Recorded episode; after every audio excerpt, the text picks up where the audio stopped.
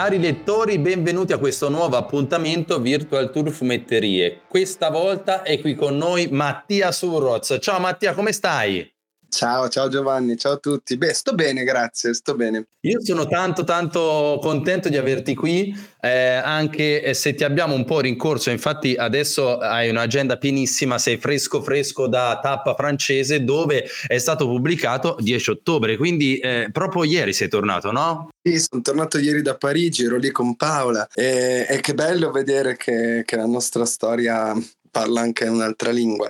Eh, guarda, eh, come sempre bisogna ringraziare Bonelli in qualche modo perché esordire in Francia eh, non era previsto e farlo grazie a 10 ottobre che come, sa- come, sanno tutti quelli che hanno sentito parlare è una, una storia che ho amato moltissimo. Lavorare con Paolo è sempre stata un, ed è continua a essere una gioia pazzesca. Quindi insomma non potevo esordire in Francia con un titolo diverso con un titolo migliore. Allora non solo tu sei fresco da, ehm, da tappa francese ma io sono fresco eh, da Lucca. Ti ho visto a Lucca eri radioso. Cioè eh, in questo questo istante, secondo me, c'è anche un momento importante. Si trovano a lavorare due persone, due autori che spaziano sui generi e stili, quindi eh, tu passi dal fumetto disneyano al fumetto graphic novel, anche quello più canonico perché 10 ottobre ha dei guizzi molto particolari, ma è sempre un fumetto d'avventura bonelliano, a differenza di Riflesso Perfetto che è molto particolare e intimista. Paola è Paola, quindi eh, penna incredibile che ha portato avanti e porta avanti la saga di Dylan Dog, in più scrittrice, cioè voi siete un, un, fuoco d'artificio unico. Ecco, io voglio dire questa cosa qua e quindi faccio, ti faccio i complimenti. Io forse rappresento una di quelle che si potrebbero definire delle eccezioni che stanno diventando anche una regola bonelliana, quella cosa di uscire da, da quelli che venivano considerati i parametri del fumetto d'avventura bonelliano, credo che nelle mie pubblicazioni con voi appunto ce l'ho scritto in faccia, no? che sono in qualche maniera Bonelli anch'io, nonostante non sembri. Forse è vero, parlavi di 10 ottobre che tutto sommato in qualche cosa, non tanto nel mio registro disegnativo, ma nell'impianto potrebbe ancora qualche cosa somigliare vagamente ad un'avventura. Con Riflesso Perfetto, da subito, quando ne ho parlato con Masiero, il direttore editoriale, mi sono accorto che fosse veramente un azzardo. Un azzardo per me di farlo leggere in Bonelli, un azzardo di Bonelli a pubblicarlo. Ma parlavi di Lucca, vedendo già solo come è andata lì e nelle successive settimane, eh, cioè queste, no? Eh, io ho un riscontro inaspettato da gente inaspettata, mh, nessun parere tiepido.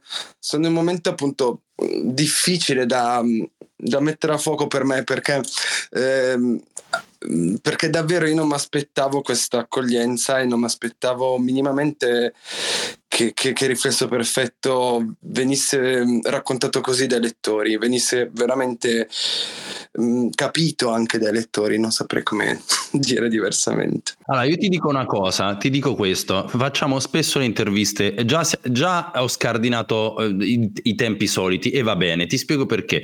Di solito eh, facciamo molte interviste, eh, a me piace che queste interviste siano un totale relax, cioè siano io e te che ci troviamo e parliamo davanti a una birra, davanti a un tè, così. Io ti dico subito questo, questo un, per renderla ancora più personale, ti dico una cosa mia che forse non ti ho mai detto. Io ti faccio i complimenti per il coraggio, perché quando tu, autore, arrivi su, con 10 ottobre, tu fai un esordio in Bonelli unico, perché con Paola create un universo tematico veramente tosto, veramente difficile per il tema che portavate. Io mi sono messo nei tuoi panni ho detto, Mattia, wow, arriva con un esordio simile. Qui abbiamo quel pensiero da eh, strappo il paragone dal mondo della musica, no? Da il secondo album è sempre più difficile, no? Citando Caparezza. E uno viene da dire, cavoli, cioè, come tengo l'asticella lì, ma addirittura la alzo ancora di più? E tu hai preso, eh, hai preso una scelta così coraggiosa da presentare un eh, libro che è tuo al 100% e in più ancora di più va oltre il 10 ottobre perché ti dice sai che c'è ti, ti racconto la vecchiaia, ti racconto questo mondo. Io ti dico una cosa, io non leggevo degli anziani. Cioè, io ho letto 10 ottobre e non mi sembrava di leggere degli anziani, mi sembrava di leggere de- delle persone che vivevano una vita piena e ricca. Infatti, tutti i commenti che loro fanno sui dolori, eccetera, non erano per me aggravanti fisiche, erano caratterizzazioni psicologiche, perché io stavo guardando delle persone che vivevano. Quindi io ti faccio i complimenti per il coraggio per aver creduto in questa idea così particolare. Grazie. Guarda, eh, il paragone con la musica e quindi sul eh, confermare un buon esordio, se, eh, pensando anche proprio ai musicisti che mi piacciono, ai gruppi che ho sempre seguito, eh, sai quando ho visto che funziona davvero? Quando uno ha il coraggio di non ripetersi. E, e quella cosa lì, al di là che mi, mi era impossibile perché eh, lavorare il 10 ottobre con Paola è, è, stato qualcosa di irripetibile, di unico. Era una storia che iniziava e finiva e non sapevo e non so ancora adesso se io e Paola avremo di nuovo la fortuna di lavorare una storia insieme. Però io quella storia appunto di riflesso perfetto invece ce l'avevo lì da tanto tempo a macerare e mm, non l'ho neanche vista, non l'ho neanche vissuta come un'opera seconda in Bonelli, l'ho vissuta proprio come al solito un, un, tassello di una carriera piuttosto schizofrenica, perché io credo che mi succeda in continuazione, continui a capitarmi e continuerà a capitarmi, di disattendere un po' le aspettative o, o se non altro di eh, non fare mai quello che uno si aspetta da me, perché mm, inizio con Disney e poi compaio con un libro per shock no, terribile. Quando comincio a fare quelle cose lì, poi dopo torno in Disney. Poi uno si abitua a me a vedermi lavorare in Disney e esce 10 ottobre. Poi uno pensa, allora questa sarà la sua maniera, avrà trovato il suo, e poi me ne esco con riflesso perfetto. Io non so bene spiegare il perché, però credo che finora sia riuscito a, a prendermi anche la libertà soprattutto negli ultimi anni di, di, di, raccontare le storie che volevo, di lavorare sulle storie che volevo, senza preoccuparmi del pubblico, senza preoccuparmi del target, senza preoccuparmi anche dell'editore. Cioè, per esempio, riflesso perfetto. Se tu me l'avessi associato a Bonelli prima che Bonelli lo pubblicasse, avrei detto: Ma siete pazzi? Io nessuno lo sa, forse è una cosa che dico adesso. Ma io riflesso perfetto, l'ho iniziato e l'ho finito nei tempi morti tra un lavoro e l'altro, senza pensare di farlo vedere ad un editore. Solo una volta che avevo un libro finito intero mi sono reso conto di dire, oh, c'ho una storia nel computer, forse devo farla leggere a qualcuno. E appunto, e quando l'ho fatta leggere a Michele Masiero, gliel'ho fatta leggere in amicizia. Non avevo nessuna idea che lui potesse il giorno dopo chiamarmi e dire la, fa- la facciamo noi, perché io pensavo, ma questa cosa è troppo fuori per Bonelli, ma non solo perché non è disegnata con un regista che di solito si associa più a realismo e quindi a- a- alla storia di Bonelli, ma anche proprio per la storia in sé, per i temi che tratta e soprattutto mi verrebbe a dire per come li tratta. E quindi mi ricordo che Michele disse: Beh, ma se ci chiamiamo audaci dobbiamo essere audaci sul serio, mica solo a parole, no? E io allora ho pensato: Beh, eh, se non è audacia questa, no? Dire. Allora, guarda, scusate ti interrompo, ma io, io seguo il tuo lavoro. Sono, a me mi interessa molto il tuo lavoro e quindi sono proprio entusiasta nel fare questa intervista. Io ti seguo anche nei social, vabbè, come sai, inutile. Ma io vedevo ogni tanto che questi vecchietti uscivano fuori, no? Magari era estate, te li vedevi al mare, magari era... Cioè, quando, quando ho capito che c'era un progetto simile, è come se, se, avessi sentito il rumore di un pezzo che va a posto, non so come dirti, è come se tutto questo fosse entrato dentro un, un, un treno e quindi avesse trovato una sua forma. Io sono curioso di questa domanda. Da, come nasce? Qual è il seme che c'è de- dietro al riflesso perfetto? Cioè, che cosa succede? Cioè, all'inizio c'è questi personaggi anziani che vagano e poi trovano un- una strada insieme o com'è? Cioè. Um, sai che eh, eh, mi, mi, ci costringe a pensare solo ora perché io non, non, non, me lo sono mai chiesto esattamente da dove sono partito. Credo che, mm, che da disegnatore, no? anche quando hai delle idee, delle suggestioni, mm, venga a me, almeno perlomeno a me, sia venuto sempre più naturale partire da dei, dei disegni. E quindi quando magari esce un bozzetto e provi in realtà a disegnare il disegno precedente, poi quello successivo. In realtà tu hai fatto una sorta di sequenza e quindi c'è mezza pagina fatta. E quindi credo che sia nato in maniera assolutamente spontanea da dei disegni che erano appunto però no, né capo né coda. Quando mi sono accorto che quelli non erano solo dei bozzetti o mi, o mi sono accorto che lì dentro una storia c'era, mi sono messo a scrivere per la prima volta in maniera più o meno strutturale, ma non facendo uh, la sceneggiatura come fa uno sceneggiatore professionista, perché quello mi avrebbe impedito poi di disegnarmi, mi sarei già annoiato dopo la stesura. Io uh, mi ricordo che come appunto Paola mi diceva sempre era che lei scrive i finali di tutte le sue storie, no? che si parli di Dylan che si parli di romanzi o di tutto il resto. Quindi l'idea di sapere dove si andava a parare, dove si andasse a parare era molto importante. E io per un bel po' sono girato attorno a dei concetti, così io giravo in maniera un po' distratta attorno dei concetti. Quando, quando poi ho capito di cosa stessi parlando, mi è andato tutto liscio e appunto quando avevo tempo buttavo giù qualche pagina. Quindi se da una parte è nata dal disegno, dall'altra è nata da una specie di domanda molto privata in realtà, che, che io mi sono accorto che mi sono fatto per tantissimo tempo nella vita, no? Cioè di come sarebbe andata la mia vita se puntini puntini, no? Quindi una sorta di what if e nonostante non ci sia nulla di, di autobiografico in senso stretto, in riflesso perfetto, perché è la storia di due novantenni in un ospizio, io non ho 90 anni, non vivo in un ospizio, mi sono accorto che è come, questo l'ho capito molto dopo, molto più dopo averlo finito che mentre lo facevo, che io mi sono praticamente a questi due personaggi, soprattutto ad Enea, il protagonista, ho fatto vivere una, la, la, vita, una delle vite, se non altro, che io ho scampato. Non so se mi sono spiegato. E quindi diciamo che per un po', almeno all'inizio, Enea somiglia moltissimo al ragazzino che ero. Poi noi lo becchiamo già quando è un po' più grande. È come se eh, a un certo punto io avessi preso una direzione e, ed ne avesse presa un'altra, e appunto che neanche esisteva ancora.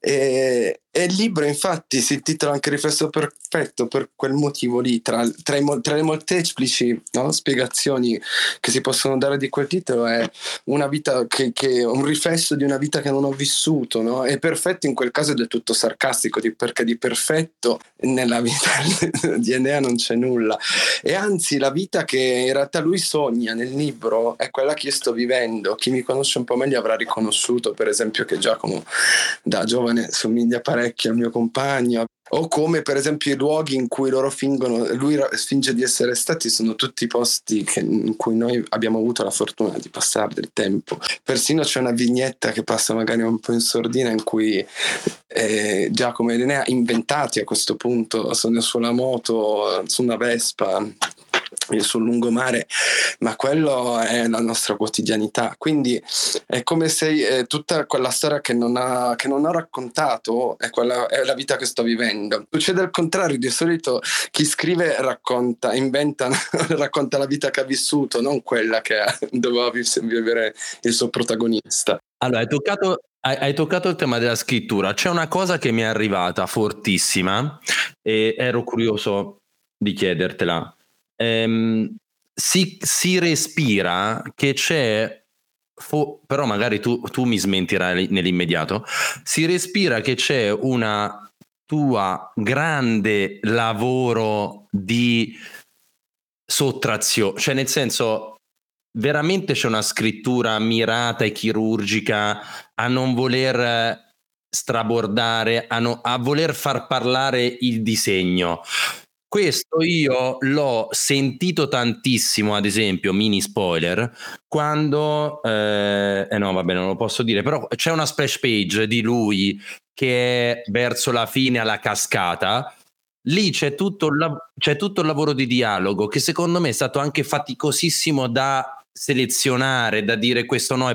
Cioè, volevo che, eh, se, capire da te se hai, avuto, hai affrontato, uso un termine che magari è sbagliato, la fatica di capire quale scrittura appropriata era da inserire all'interno di riflesso perfetto nel bilanciamento difficile tra disegno e scrittura. Si avverte questa tua attenzione?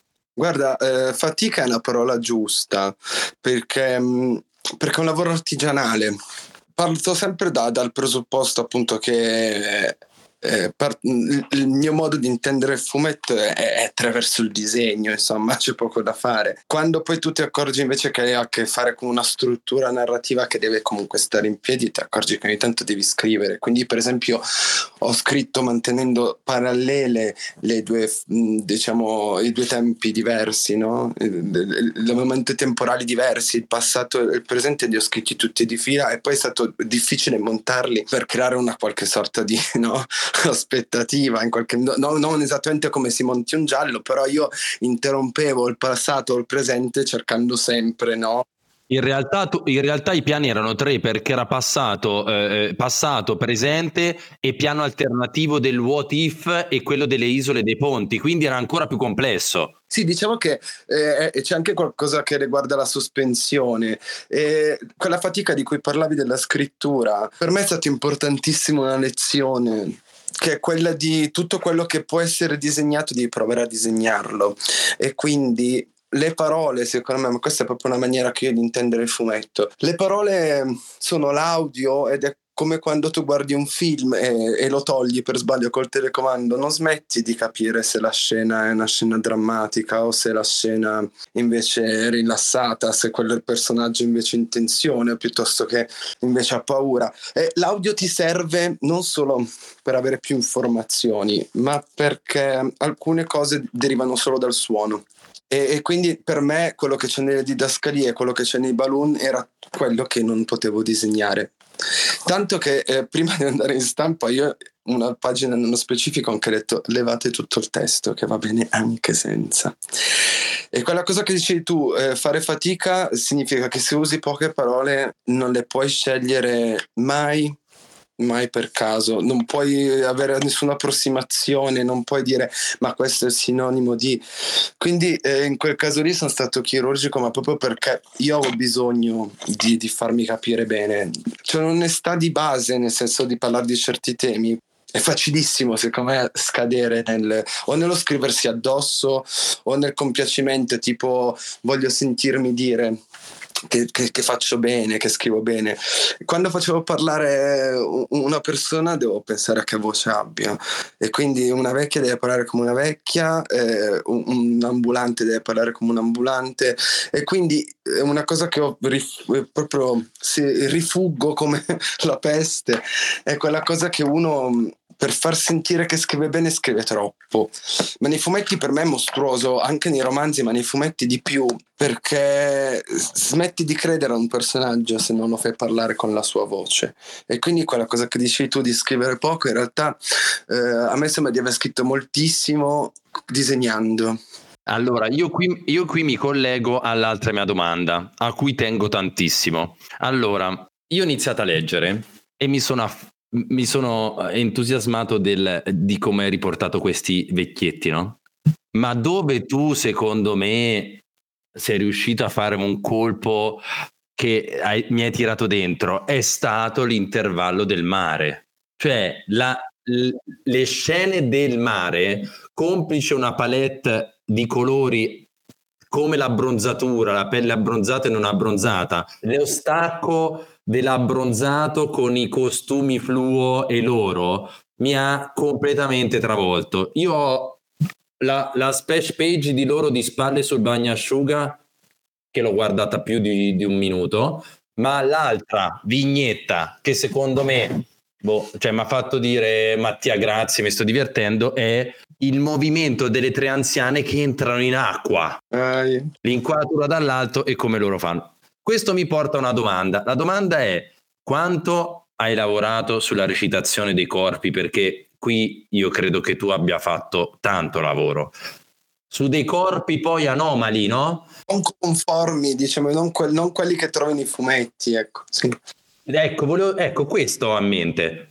Mentre, mentre rec- far recitare dei corpi puoi avere un bagaglio culturale dietro dai fumetti elevato, Prova a far recitare degli anziani a fumetto con i loro corpi. Non hai, tra virgolette, dei maestri o una grande back history dietro. Cioè, c'hai Surroz che deve, deve inventarsi qualcosa. Com'è stato? Guarda, io, io insegno anatomia a scuola, alla scuola di comics da tanti anni e più la studio e più mi accorgo che in realtà più cose sai su una materia, in questo specifico, e più scopri che ce ne sono altre da sapere. Perché, per esempio, si studia anatomia sempre su dei corpi neutri, no? alla fine, poi il resto è tutto caratterizzazione. E ehm, la questione di cui parli tu della recitazione, secondo me, non si può disgiungere dalla forma provo a spiegarla un po' più ampia sta, questa cosa. Banalmente, quando tu disegni un personaggio, questo con 18 ottobre veramente l'ho capito moltissimo, eh, perché la lezione arriva da lì. Tu devi sapere esattamente quanti anni ha, devi sapere esattamente quanto è alto e quanto pesa, perché poi quelle proporzioni non dovrebbe cambiarle durante il corso della storia, a meno che non passi del tempo, ecco, mettiamo, o a meno che non dimagrisca, ingrassi, eccetera, eccetera. Però appunto ecco, tu debba, debba, devi conoscere benissimo i tuoi personaggi. Parlando di 18 Bernelli sapevamo perfettamente la loro data di nascita, no? perché ovviamente tutta la storia, insomma, ruota attorno al loro compleanno. E, e, e quella cosa lì di avere un cast molto, anche lì, molto vario, no? per età, per altezze, per tutto quanto, mi ha portato direttamente poi quando lavoravo a Riflesso Perfetto a dire qual è l'unica cosa che accomuna tutti questi personaggi, o se non altro quasi tutti, perché poi comunque è già come si vedono spesso anche da giovani, è l'età. E l'osservazione è, è fondamentale perché quella cosa che dici tu della recitazione riguarda moltissimo il fatto che disegni un corpo che non solo è cambiato, che non solo si muove meno, che non solo ha subito tutta la gravità e tutto il tempo, è proprio che si muove di meno. No, tu parlavi della scena al mare, lì per esempio vedendoli in costume e quindi vedendoli più svestiti, ti accorgi che effettivamente eh, non potevi andare per approssimazione. E io non stato per non c'è una vignetta che non sia frutto di una reference specifica per i movimenti perché io volevo che i miei anziani fossero anziani anche quando venivano inquadrati, anche se, quando ne veniva inquadrata anche solo una spalla, perché questo è quello che succederebbe al cinema, no? non è che una mano ringiovanisca o un collo pure. E, e quindi quella cosa del mare lì io l'ho messa narrativamente per prendere a fiato perché serviva secondo me. E poi perché io ho sempre avuto bisogno di mescolare i registri perché io penso che una roba che fa tutta ridere una roba che fa tutto piangere è molto meno forte. E creare una sorta di cambio di registri ti fa piangere di più quando è ora di piangere e ridere di più quando è ora di ridere. Eh, e questo credo che capiti anche nei disegni, perché appunto proprio nello specifico di quella roba del mare, quei disegni sono inevitabilmente anche buffi, come lo sono inevitabilmente i corpi degli anziani per certi versi, no? Goffi se non altro, o qualcosa, cioè qualcosa in cui eh, che noi non attribuiamo né più al bello né più al no c'è qualcosa di sfiorito di, di, di eh, quello però per me era interessantissimo riportarlo nel disegno, non so come dire, era necessario anzi, no?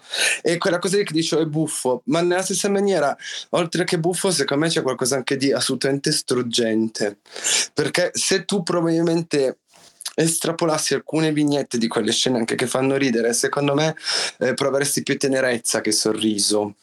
Perché, per esempio, quando Vilma non vuole entrare in acqua, no? quella scena di cui parlavi, e, e appunto Iola e Rosina la convincono, eh, quando lei poi si diverte, quella è una regressione. Se tu ci fai caso, loro tre eh, hanno anche tra di loro un rapporto sunto da bambine. No? Io ho provato tanta tenerezza quando lei dà un euro al ragazzo. Eh sì, Rosina è quella buona, no? Rosina è quella buona lei si sente in dovere di farlo perché lei è quella buona. Ma poi mi hai messo anche, messo anche il ballo al mare, cioè Mattia, ma come, cioè, come, ti sei, come, ti sei, permesso di dare queste stilettate al nostro cuoricino, Mattia? Vabbè. Sai cosa? Eh, mi sono accorto che mm, devo anche spostarli lì perché negli, negli ospizi non succede niente e benché eh, la, la storia parli effettivamente di cosa ti succede quando non succede niente, perché è veramente quello il punto della storia. Quando non succede niente, cosa, cosa succede? Ecco. Eh, io però dovevo, avevo bisogno di fargli succedere qualcosa, quindi quella cosa di portarli in vacanza è stato eh, invece la possibilità di dire effettivamente nessuno eh, potrà contraddirmi se dici sei stato in spiaggia e hai visto degli anziani che giocano a bocce, cioè l'hanno visti tutti. Ma ti è venuta subito l'idea della spiaggia o è fiorita, avvenuta dopo? Ma eh, io avevo bisogno anche di, di, di, di, spostarmi un po' sia nel presente da quelle quattro mura dell'ospizio perché non c'era niente da raccontare lì dentro in termini anche disegnativi perché se vedi l'ho lasciato spoglissimo super anonimo non dico neppure dove sia e di liberarmi anche della natura invece montana così tanto ingombrante del passato no? quella cascata e tutti quegli alberi e il mare era inimitabile cioè era, era la controparte no? questo ha creato sicuramente ritmo nella lettura. A me mi ha colpito molto quella parte lì. Non succede niente tu qualcosa in, in, in qualche maniera di farlo succedere. E poi in realtà se ci fai caso tutto quello che metto serve solo per andare nel finale dritti come un imbuto quella cosa che dicevo all'inizio. Perché io sapevo quale era l'ultima pagina e io sapevo che dovevo eh, disseminare le cose che vanno a diciamo veramente a chiudere le ultime frasi di DNA nel, nel finale. Cioè il, il, finale le ultime frasi di DNA quelle che ci sono nelle didascalie io le avevo chiare da un bel po' le prime e le ultime le avevo chiare da un bel po' e dovevo solo obbedire a quelle. Le prime leggi la prima pagina il libro è finito e quindi eh, sapevo già che dovevo obbedire a quella roba lì e le ultime pure. In mezzo avrei potuto come, come avevo anche iniziato a fare farlo durare 400 pagine. Ma l'altra, l'altra, domanda è, è una scelta che avevi già da subito del, di, dell'altro eh, che pare eh, più, più, segnato dalla senilità, cioè che l'altro è silenzioso? Guarda, eh, non voglio rischiare di fare uno spoiler e mi sono accorto che ci sono interpretazioni diverse rispetto a chi l'ha letto, però eh, il fatto che Giacomo non parli per tutto il libro, non abbia neanche un balloon, almeno nel suo presente, no? Eh, significa principalmente che non ha nulla da dire, ma eh, ovviamente ti fa sospettare effettivamente che lui forse non possa più parlare, non ci riesca o sia in un altrove.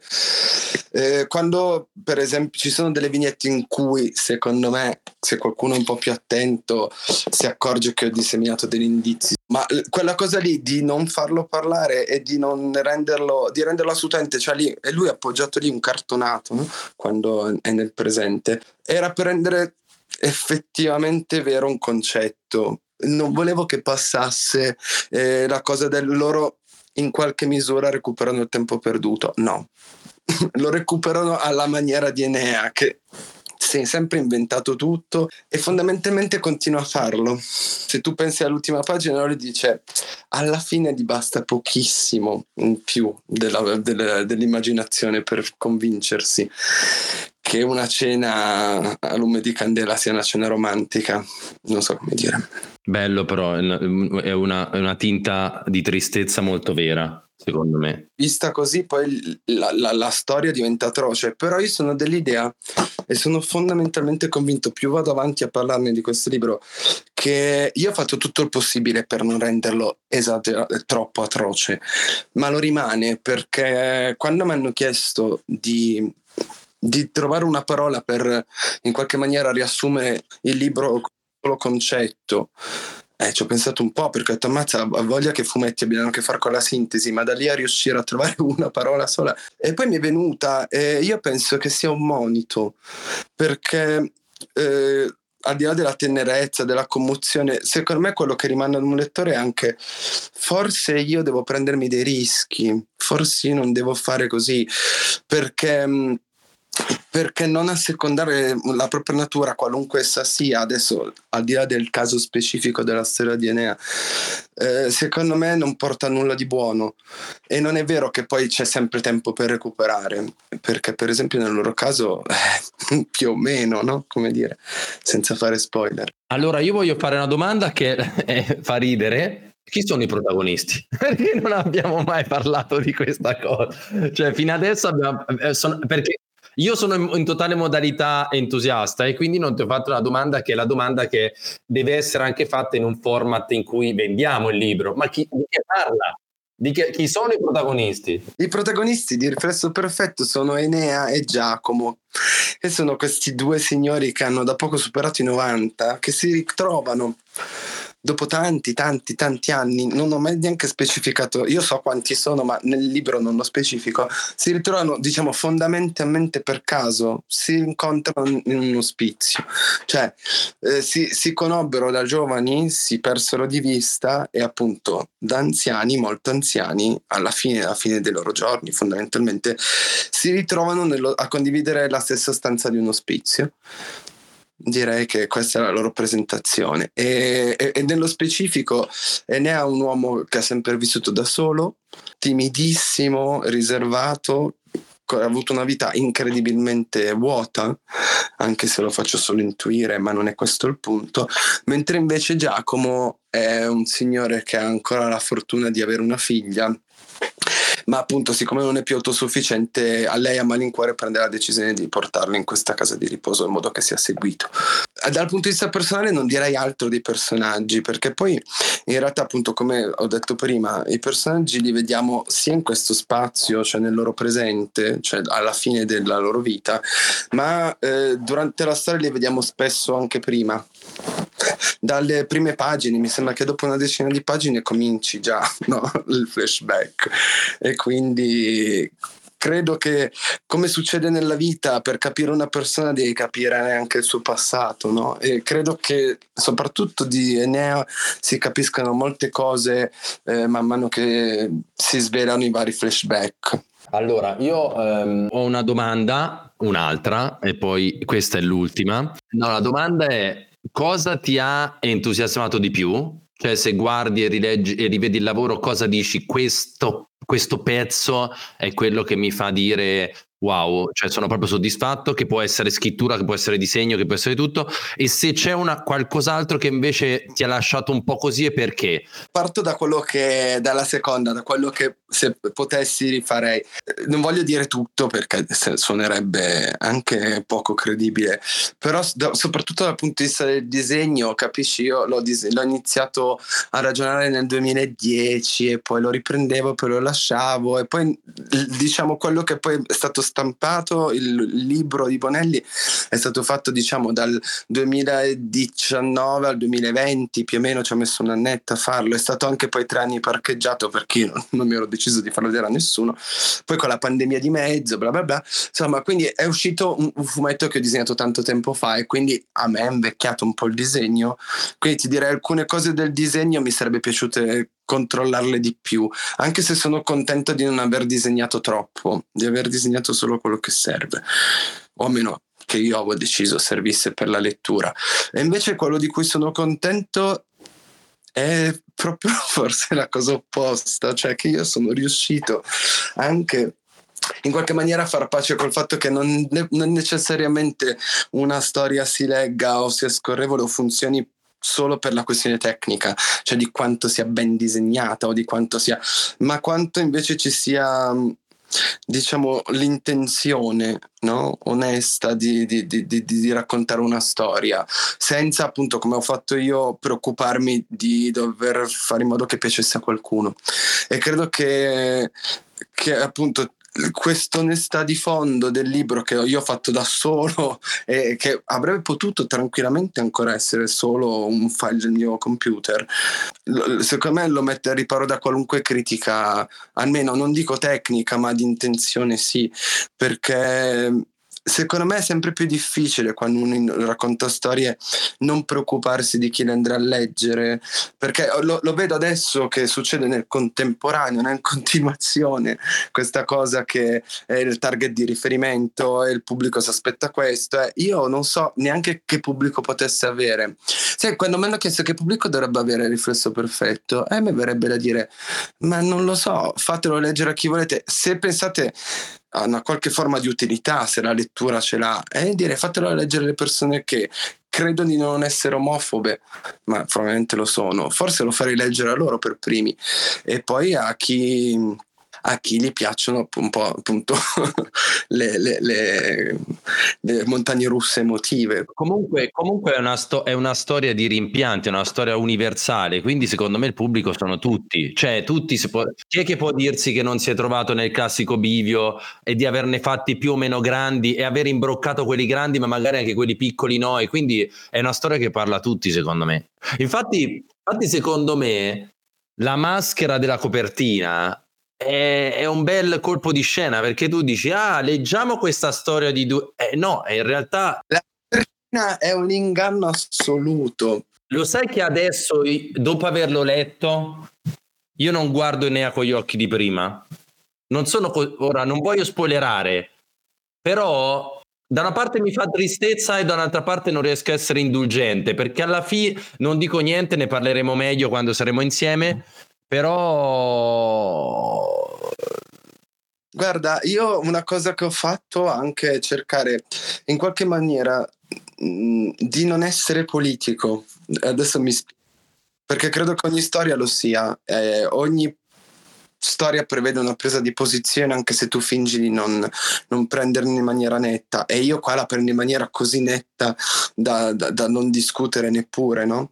Eh, ma il punto per me di questa cosa qua era che io volevo in qualche maniera non dico assolverlo Enea, ma volevo che si capisse, volevo comunque in qualche maniera eh, che al lettore arrivasse mh, mm, almeno il dubbio di non essere innocuo. Non so come dire, tutti pensano, ma io no, ma io assumo, io giù, no, io lo vedo anche in questi giorni, no? con tutte le retoriche sulla questione, diciamo, femminile. Io no, io no, io no.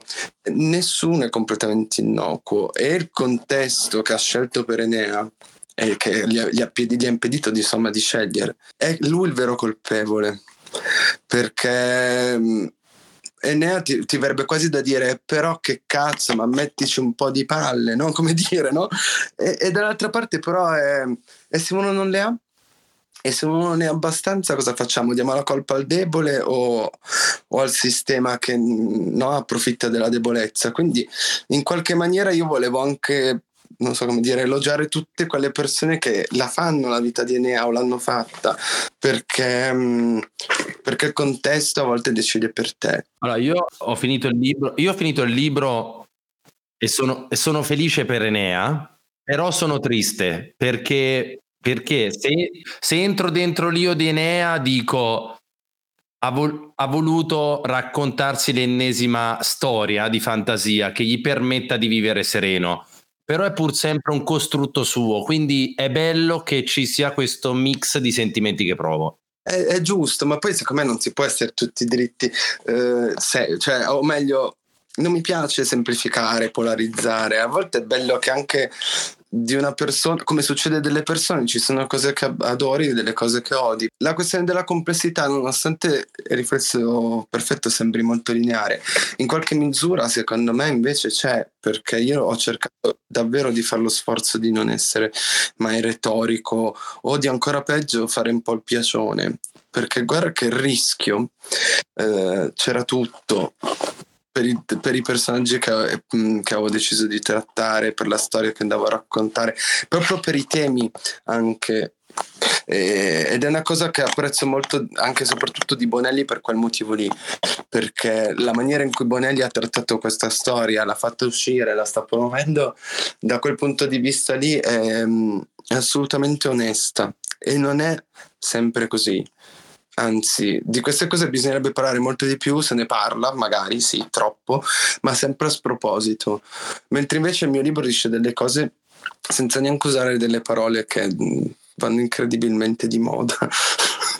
Allora, io ti, io ti, dico questo. Intanto faccio, un faccio, un'ultima nota che la devo fare all'inizio e, e poi aggiungo uh, un, una parte. Siamo alla fine dell'intervista e um, questa intervista si inserisce all'interno di un format che ormai ci dicevamo un po' uh, vecchiotto, che però è molto seguito, che è il Virtual Tour Fumetterie, Virtual Tour Fumetteria quando nasce? Nasce quando in tempi tristi del Covid era eh, completamente sparito un punto di eh, incontro fisico tra autori, libri e la casa editrice.